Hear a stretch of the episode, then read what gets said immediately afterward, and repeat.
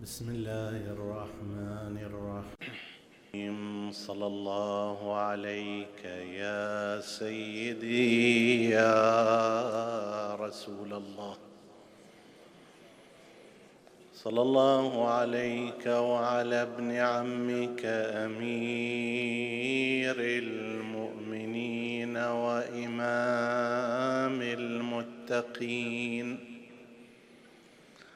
صلى الله عليك يا سيدي ويا مولاي يا أبا عبد الله الحسين وعلى أهل بيتك الطاهرين. ما خاب من تمسك بكم وأمنا من لجأ إليكم. يا ليتنا كنا معكم فنفوز فوزا عظيما. كم يا هلال محرم تشجينا. ما زال قوسك نبله يرمينا.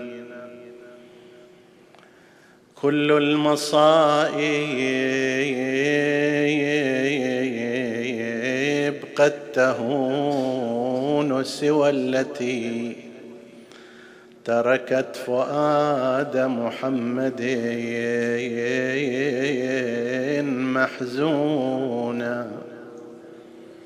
كل مصيبة دونها مصيبة الحسين عليه السلام لأنها أفجعت قلب سيد الخلق. كل المصائب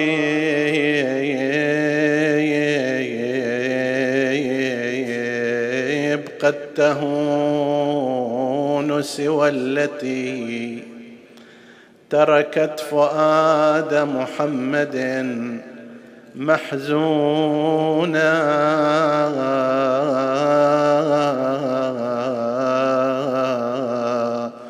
يوم به ازدلف الطغاة أمية. كي تشفين من الحسين ضغونا نادى ألا هل من معين قل لبيك يا أبا عبد. نادى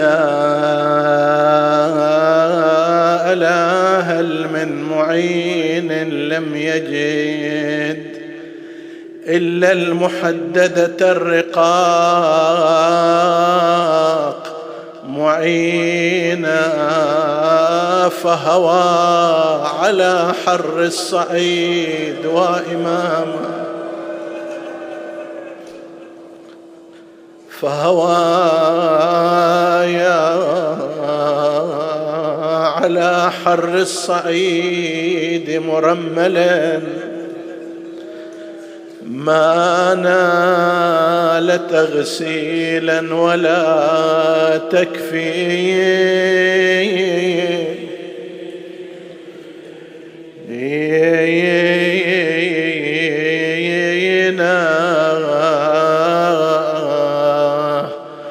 وسرايا وبنسوته على عجف المطار.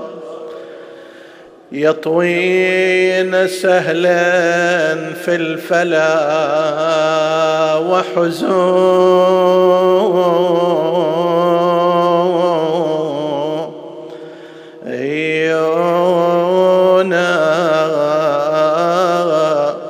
أو مثل زينب وزينب. أو مثل زينب وهي بنت محمد. أمست تخاطب شامتا ملعون.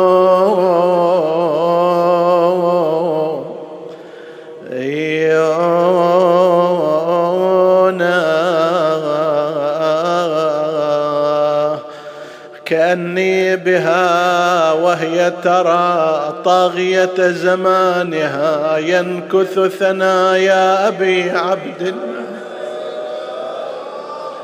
راسك يا خويا حين شفته يا والله تلعب عصا يد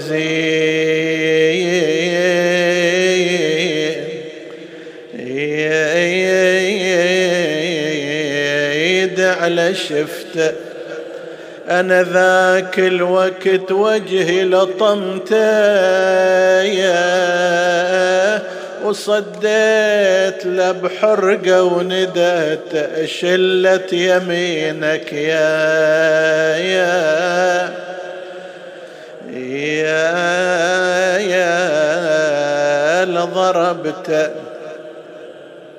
لكنما الأمر لله لا حول ولا قوة إلا بالله العلي العظيم. إنا لله وإنا إليه راجعون. وسيعلم الذين ظلموا أي منقلب ينقلبون والعاقبة للمتقين. عطروا مجالسكم بذكر محمد وآل محمد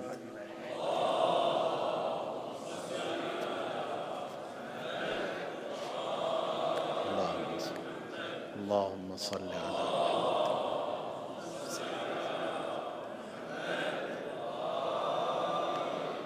اللهم صل على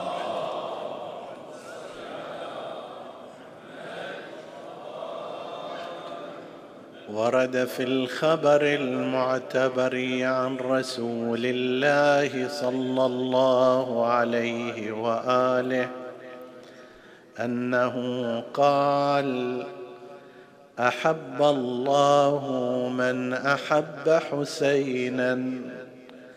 أحب الله من أحب حسينا. حسين مني وأنا من حسين. حسين سبط من الأسباط. صدق سيدنا ومولانا النبي محمد صلى الله عليه وآله. نحمد الله سبحانه وتعالى أن بلغنا هذا الموسم الحسينيه في خير وعافية وأمان. وهذه من منن الله على الإنسان أن يمد له في عمره حتى يحيي هذا الموسم ويتعرض لعطاءاته ويكسب الثواب والأجر فيه. بعض المؤمنين والمؤمنات كانوا في السنوات الماضية يشهدون هذه المجالس ويحصلون على الثواب والأجر ويحصل لهم التغيير في النفس. لكن انقطعت حياتهم. نسأل الله أن يتغمدهم جميعا برحمته وأن, يس وأن يسكنهم الفسيح من جنته. ونحن الحاضرون وغيرنا ممن يسمع. أنعم الله علينا سبحانه وتعالى بمدة زمنية إضافية. لكي نكتسب فيها الثواب والأجر وتزداد علقتنا بالإمام الحسين وبأهل بيته الطاهرين فلله الحمد والشكر والمنة والفضل. ولهذا ينبغي أن يقدر الإنسان هذه النعمة فيشكرها عمليا. الله أعطاك فرصة إضافية من العمر. اشكر الله عز وجل بما يتناسب مع هذه النعمة بأن تسخرها في الله عز وجل وأن تعمل فيها بما يرضي الله عز وجل. نتناول في هذه الليلة الحديث المشهور بين الفريقين والموصوف بالصحة عند مدرسة الخلفاء. هذا الحديث أحب الله من أحب حسينا ويمكن أن تقرأ أحب الله من أحب حسينا وسأعرض إلى هذا الاختلاف فيما بعد. أحب الله من أحب حسينا حسين مني وأنا من حسين. حسين سبط من الأسباط. هذا ورد هذا الحديث بهذا النص في المستدرك على الصحيحين للحاكم النيشابوري وهو في قوته يفترض أنه في قوة الصحيحين. وكذلك ورد أيضا في مسند أحمد وأحمد ابن حنبل الشيباني إمام المذهب الحنبلي يعتبر مسنده بين المسلمين في مدرسة الخلفاء ولا سيما عند الاتجاه السلفي والمذهب الحنبلي يعتبر مصدرا رئيسيا من المصادر التي يعتمد عليها عندهم. وكذلك أيضا ورد في سنن الترمذي ووصف من قبل الرجاليين هذا الحديث بأنه حديث صحيح. هذا في مدرسة الخلفاء. وأما في مدرسة أهل البيت فحدث ولا حرج في هذا الحديث وفي هذه الفقرات التي وردت في الكثير من المصادر بنحو يكاد يقترب من التواتر. لو أردنا أن نقف قليلا عند هذه الألفاظ التي قالها رسول الله صلى الله عليه وآله. هي تذكر عادة في باب مناقب الحسين عليه السلام وفضائله. نحن تحدثنا ذات مرة ونشير إليه بأن أحاديث المناقب لا يراد منها مجرد إبراز صفة هذا الشخص. تشوف منظر جميل فتقول هذا المنظر جميل. ما عندك غرض أكثر من من هذا الأمر من الإشارة إلى جماله. وتصف الجو مثلا في مكان بأنه جو بديع. هل مقدار هذا؟ وتصف انسانا بأنه تقي صالح جيد. بالنسبة إلى أحاديث المناقب المروية عن رسول الله صلى الله عليه وآله هناك بعد آخر أهم من هذا وهو الإشارة إلى موضوع الإمامة والقيادة من بعد رسول الله صلى الله عليه وآله.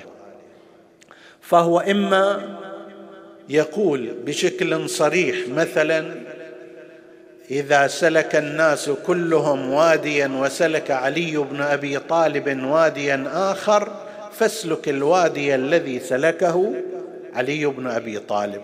هذا نص مباشر وصريح. وأحيانا يشير إلى بعض الجهات التي قد تخفى على الإنسان العادي. مثل أن يقول أنا مدينة العلم وعلي بابها. بعبارة أخرى باب علم رسول الله هو أمير المؤمنين عليه السلام فمن أراد المدينة فليأتها من بابها. هذا إذا واحد يتأمل فيه يصل إلى هذه النتيجة مو مثل ذيك الرواية الأولى. بالنسبة إلى الحسين أيضا هكذا. أحب الله من أحب حسينا وأحب الله من أحب حسينا. حسين مني وأنا من حسين حسين سبط من الأسباط. أول شيء هل هذه الجملة جملة خبرية أو جملة إنشائية؟ جملة خبرية يعني شنو؟ أن النبي يخبر من يحب الحسين فهو محب لله عز وجل. أي إنسان يحب الإمام الحسين عليه السلام المحبة الحقيقية فهو في واقعه يحب الله عز وجل. فهنا أحب الله من أحب حسينا. يعني في الواقع محب الحسين هو محب لله عز وجل. هذا قد تقرأ بهذه الصورة. وقد تقرأ بصورة أخرى أحب الله من أحب حسينا. يعني كل إنسان يحب الحسين فإن الله تعالى يحبه. أنت تحب الحسين؟ أبشر واستبشر فإن الله يحبك. الله يحب من يحب الحسين. هذا بالمعنى الثاني بالمعنى الأول من يحب الحسين ففي الواقع هو محب لله عز وجل. وهذه قد تكون على نحو الإخبار كما قلنا. أن النبي صلى الله عليه وآله يخبر عن خبرين. خبر أول محب الحسين هو محب الله. الخبر الثاني محب الحسين يحبه الله عز وجل. تارة أخرى لا نقول هذه الكلمات النورانية من رسول الله صلى الله عليه وآله هي بمثابة الدعاء. مثل ما أنت تخلص الصلاة الحمد لله أنت مصل للجماعة زادك الله ثوابا واجرا. خوش الليلة رأينا عدد الجماعة بشكل كبير زادهم الله كثرة وبركة. وإذا تقدر طول حياتك لا تترك على الأقل وقت من الأوقات إذا مو أكثر في صلاة الجماعة. ما تقدر النهار باعتبار إنك مرتبط بالعمل. خلي شغلك دأبك ديدنك. صلاة المغرب والعشاء تصليها في جماعة. فهي تعدل صلاة الفرد بمرات كثيرة. إذا كانت في مسجد بعد زاد قيمتها وأجرها فأنت قدامك عرض ممتاز جدا وربما ذاك الذي لا يصلي الجماعة يضيع عليه اجرا عظيما جدا. تقدر تشتري بدرهمين مساحة أرض ثلاثة آلاف متر وتقدر تشتري بدرهمين متر واحد. هذه صلاة الفرد وهذه صلاة الجماعة. فأنت عندما تصلي صلاة الجماعة تميل على اللي بجنبك وتسلم عليه وتقول له غفر الله لك. ويناولك أحدهم كأس ماء مثلا فتقول رحم الله والديك. وتقول له لو أدى إليك خدمة أثابك الله. هذه وإن كانت صيغتها كما يقولون صيغة الخبر. تقول الله غفر لك لكن في الواقع أنت قاعد شنو تسوي؟ تدعو له. يعني أنا أسأل الله أن يغفر لك. لأنه إحنا ما ندري أن الله غفر لهذا الإنسان. ولكن ندعو له. نقول غفر الله لك. يعني أسأل الله أن يغفر لك. هذه يقولون جملة خبرية ولكن في قوة الإنشاء في قوة الدعاء. كأنك تقول غف الله يغفر لك بس تقولها بصيغة الماضي غفر الله لك. لما نجي إلى هذه الكلمة التي قالها نبينا محمد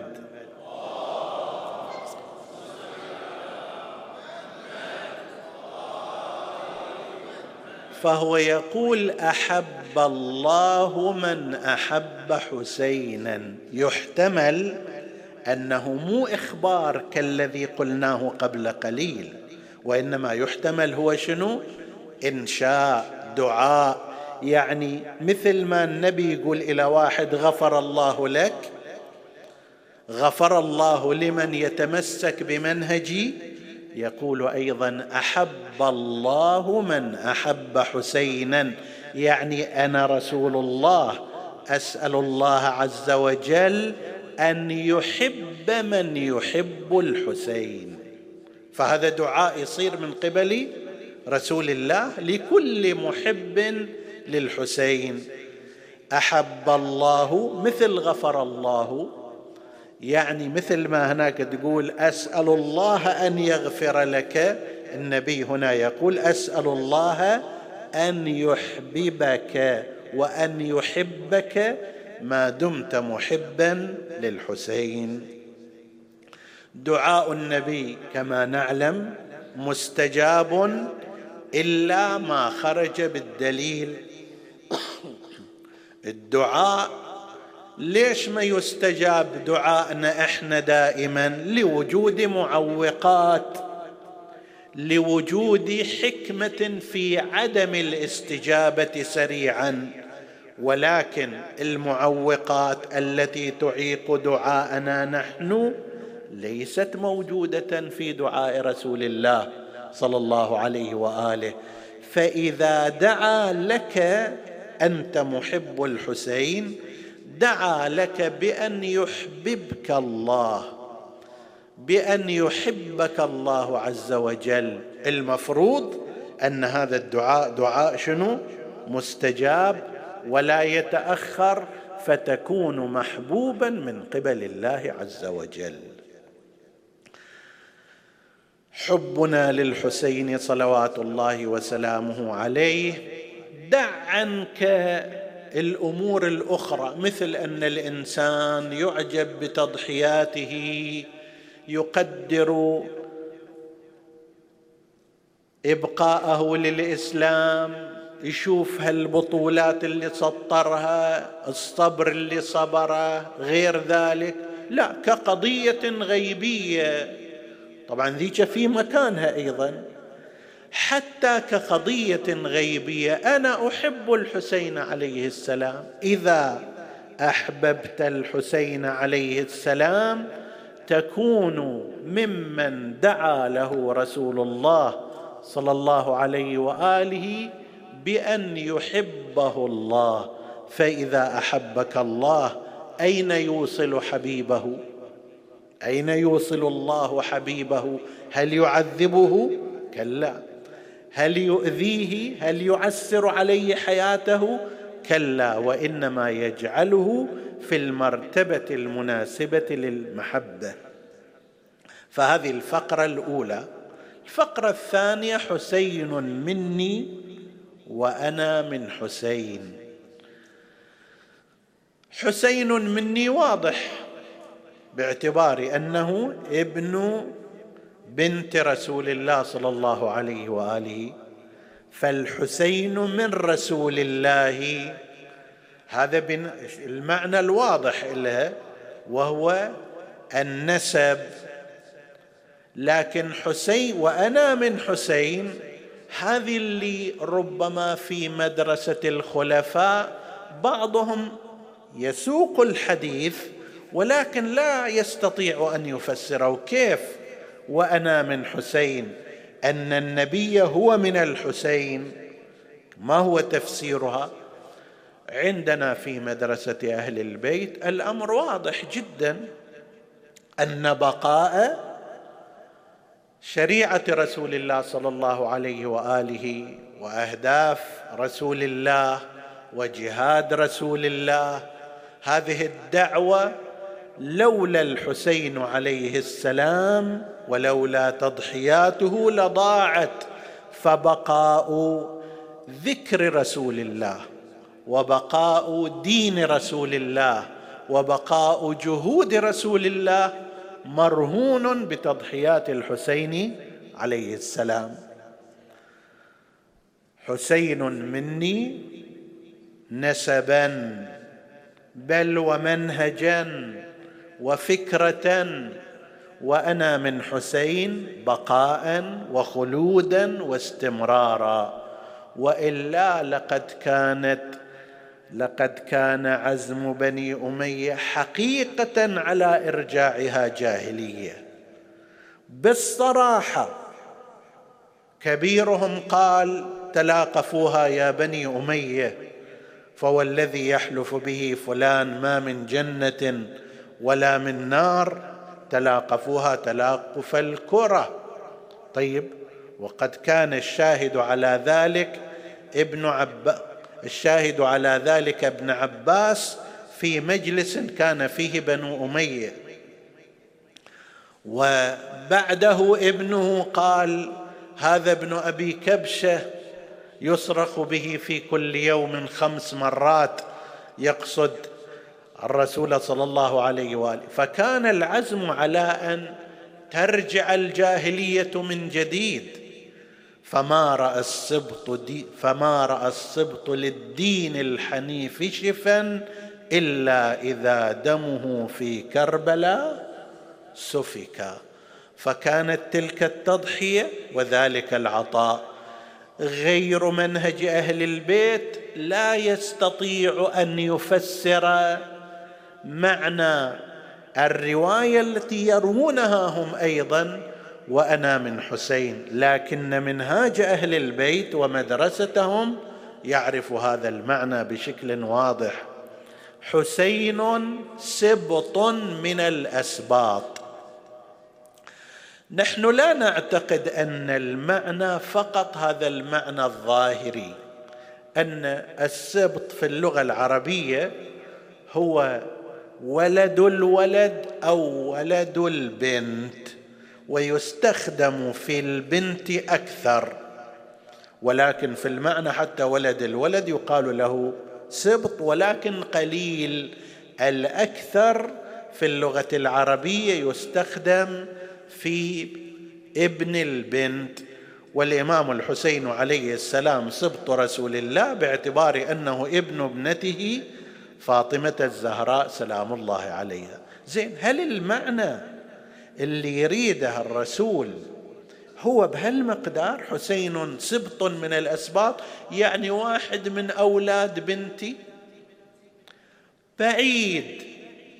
ليش؟ لأن هذا المعنى معنى واضح.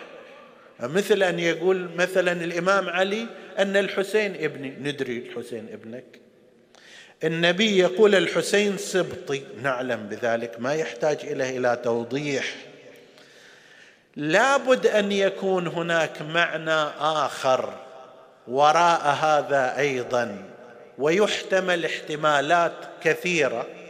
يحتمل احتمال التشبيه بين أسباط رسول الله وأسباط يعقوب. ابن إسحاق بن إبراهيم اللي استمروا إلى زمان نبي الله موسى وتحدث عنهم القرآن وقطعناهم اثنتي عشرة أسباطا أمما. فصار كل جماعة على رأسها واحد يقودها نحو الخير والهداية. كل فئة كل أمة كل جماعة من هؤلاء من بني إسرائيل اتبعوا أحد الأسباط وساروا خلفه اهتدوا بذلك. ولذلك نبي الله موسى أيضا جعل لهم اثنتي عشرة عينا فانبجست منه اثنتا عشرة عينا. وفي آية أخرى انفجرت منه اثنتا عشرة عينا. فإذا السبط في بني إسرائيل كان يعني أمة جماعة يقودها قائد من نسل يعقوب النبي حفيد نبي الله إبراهيم ويسير بهم نحو الهداية والإيمان. بعضهم قال وهو ليس ببعيد أن التشبيه هنا أن الإمام الحسين عليه السلام يقود أمة يقود جماعة يقود فئة من الناس باتجاه الهداية والحق فهو يشابه في هذا الأمر ما جاء في القرآن الكريم من قضية الأسباط.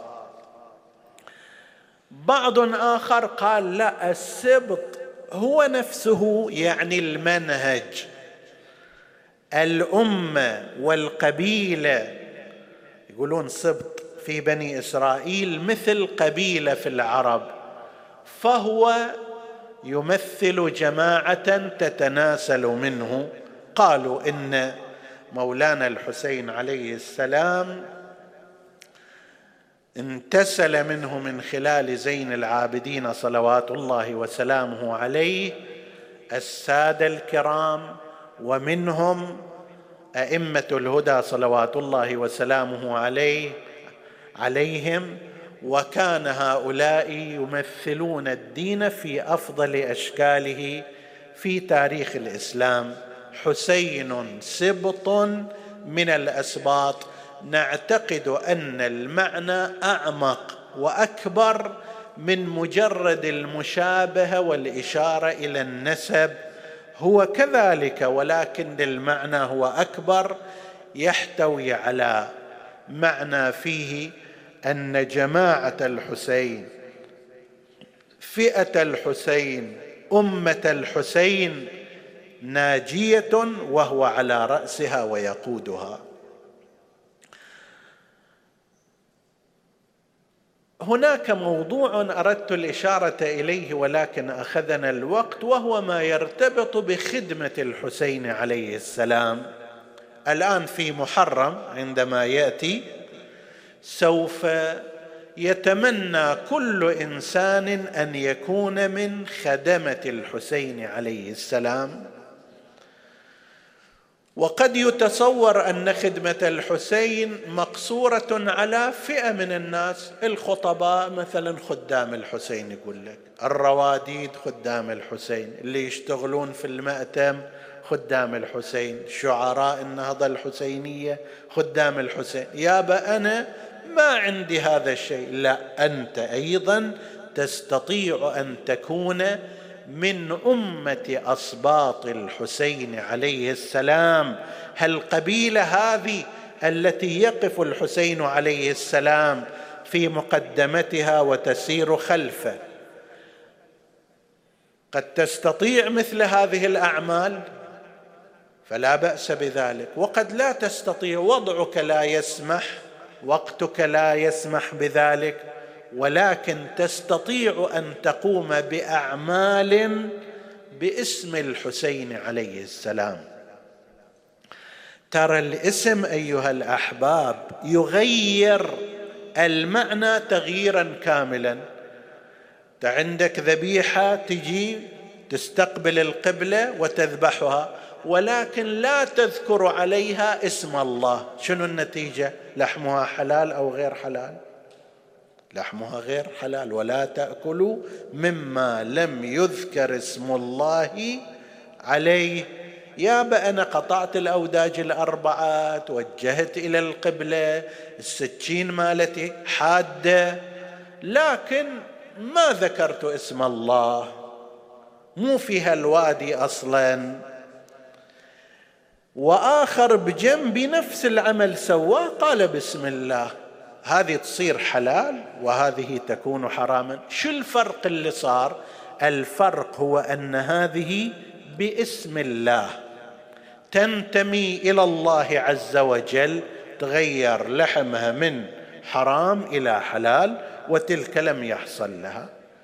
بيت من البيوت أمس كان بيت فلان تدخل فيه تسوي اللي تريد. ما في مشكلة.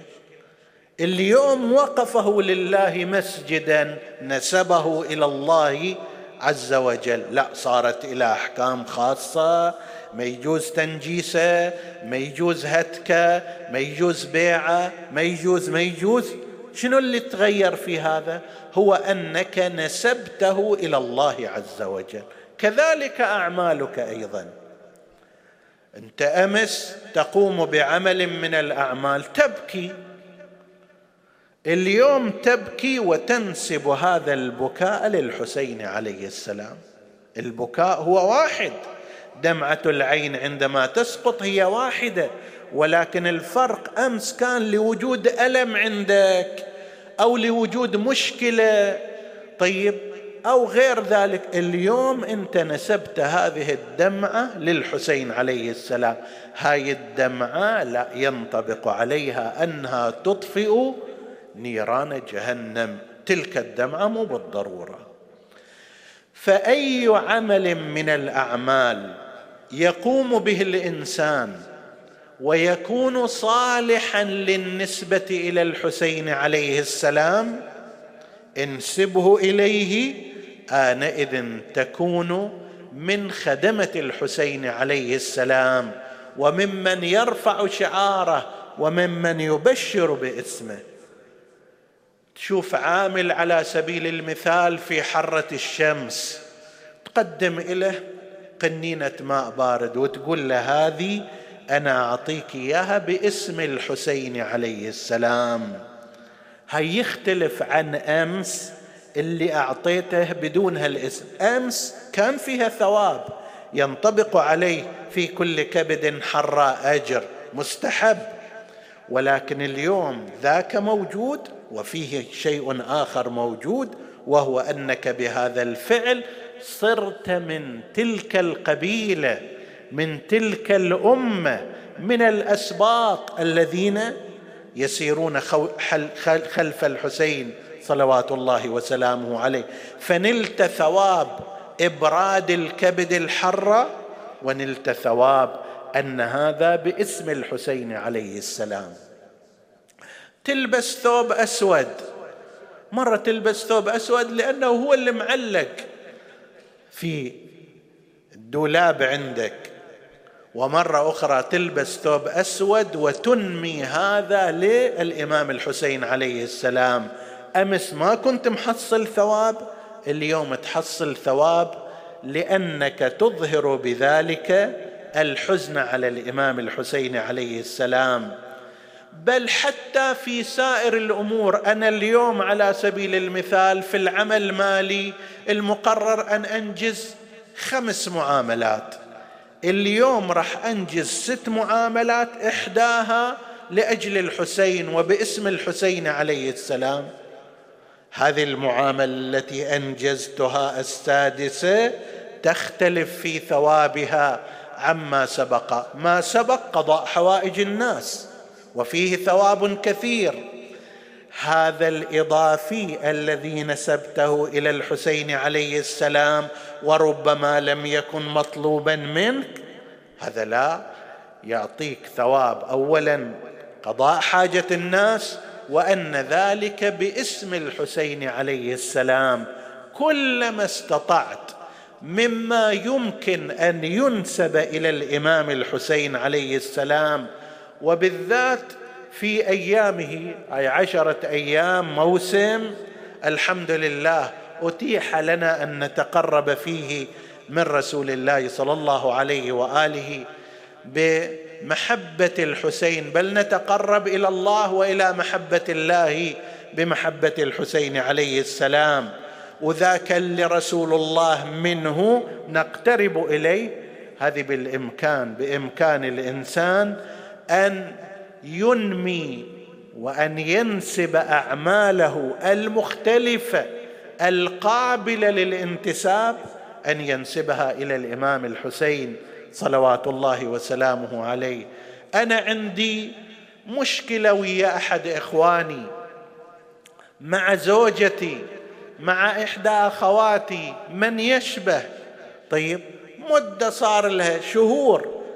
أروح غدا وبعد غد لأجل الحسين أصلح ما بيننا لأن الحسين قام بغرض الإصلاح إنما خرجت لطلب الإصلاح وهذا من الإصلاح فأنا أروح أصلح ما بيني وبين والدي ما بيني وبين أخي ما بيني وبين جاري وأنسب ذلك للحسين يا أبا عبد الله أنا أقوم بهذا العمل تبركا باسمك وفي موسمك ولأجلك.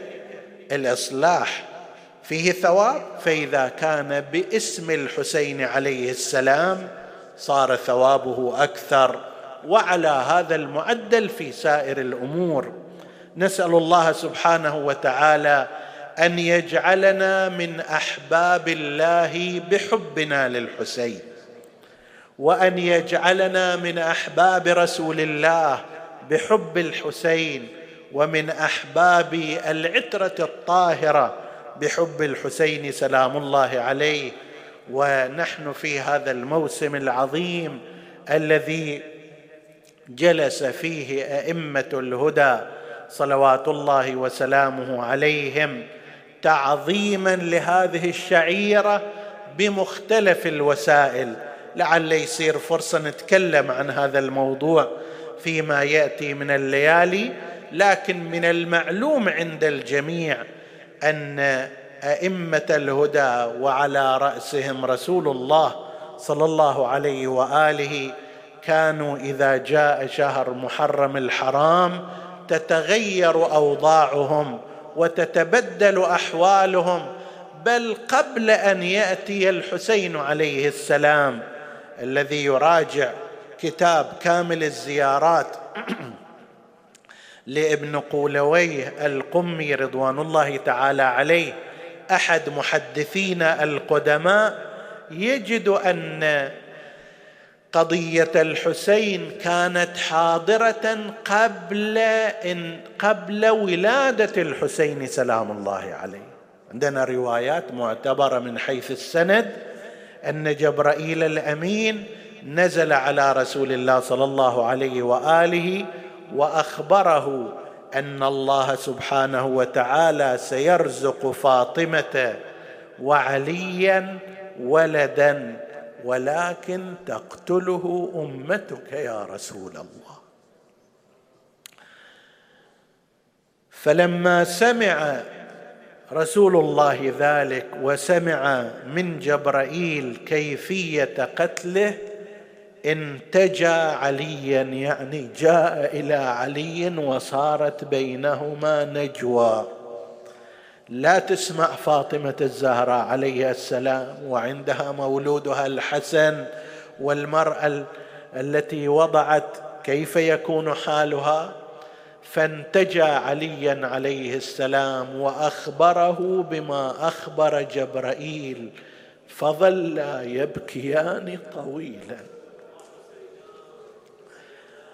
هذا قبل لا الحسين ولد ولا خرج إلى هذه الدنيا.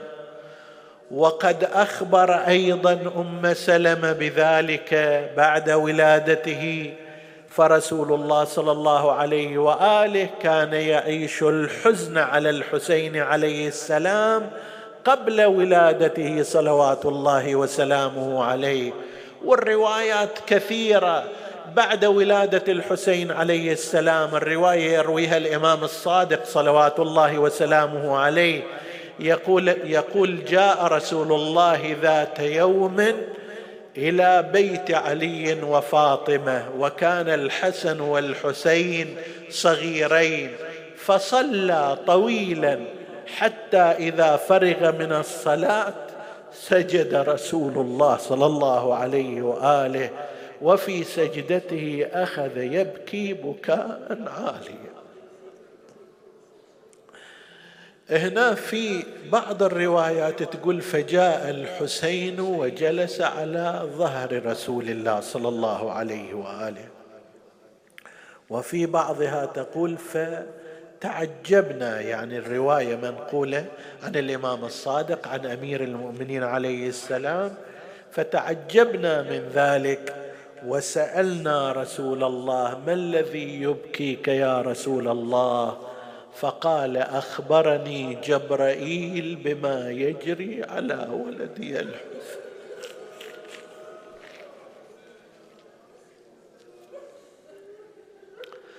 وأخبرني بما يجري على ولدي وأن قبورهم شتى. في كل مكان يمين وشمال وهذا جزاء رسول الله صلى الله عليه وآله. قال فسأله فما لمن يزورهم وما لمن يصل إليهم؟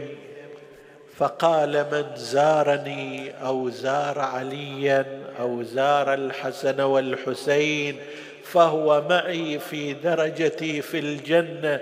نسأل الله أن يبلغنا وإياكم زيارة أبي عبد الله الحسين والأئمة الطاهرين صلوات الله وسلامه عليهم.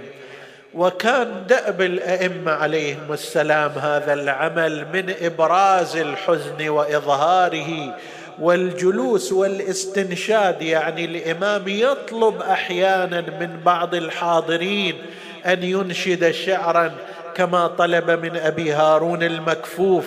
يقول دخلت على أبي عبد الله الصادق فقال لي يا أبا هارون أبو هارون واحد خطيب مل حسب تعبيرنا عنده صوت جيد فقال أنشدني في الحسين. يقول فأنشدته قال لا يا أبا هارون ما هكذا. أنا أريد أبكي على الحسين. أنشدني كما تنشدون أي بالرقه فأنشده أبو هارون امرر على جدث الحسين. نسألكم الدعاء يا زوار الحسين. أمرر على جدث الحسين وقل لأعظمه الزكية. يا أعظم لا زلت من وطفاء ساكبة روية فإذا وصلت لقبره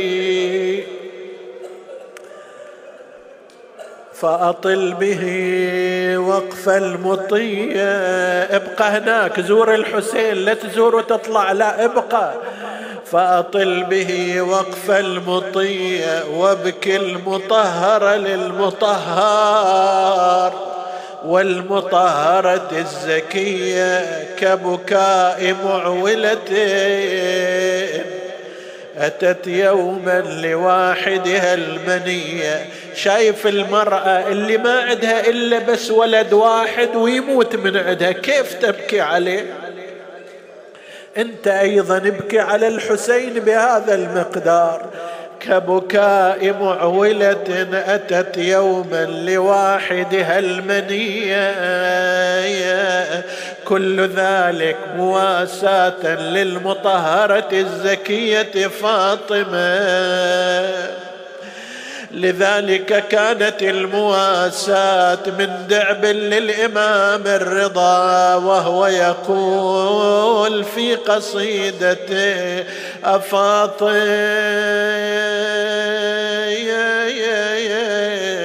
لو خلت الحسين مجدلا. وقد مات عطشانا بشط فراتي.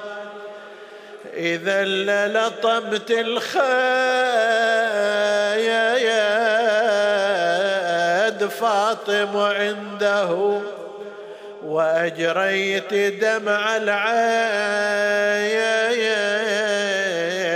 في الوجنات كأني بها تجيب من الوالدة والقلب لهفا. ودوير عزبني وين ما أولاه على ابن المات. عطشان ولعبت عليه الخيل.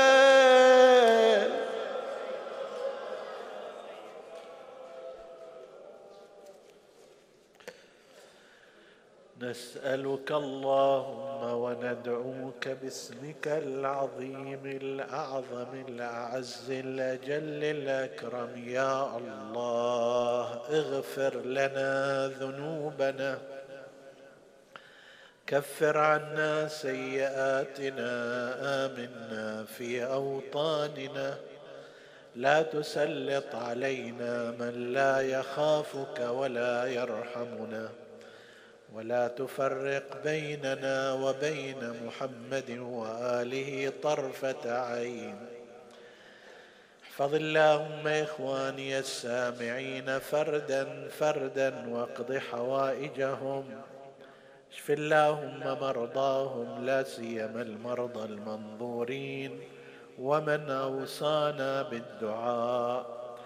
وتقبل اللهم عمل المؤسسين بأحسن القبول. إلى أرواح موتاهم وموتى السامعين نهدي ثواب الفاتحة. تسبقها الصلوات.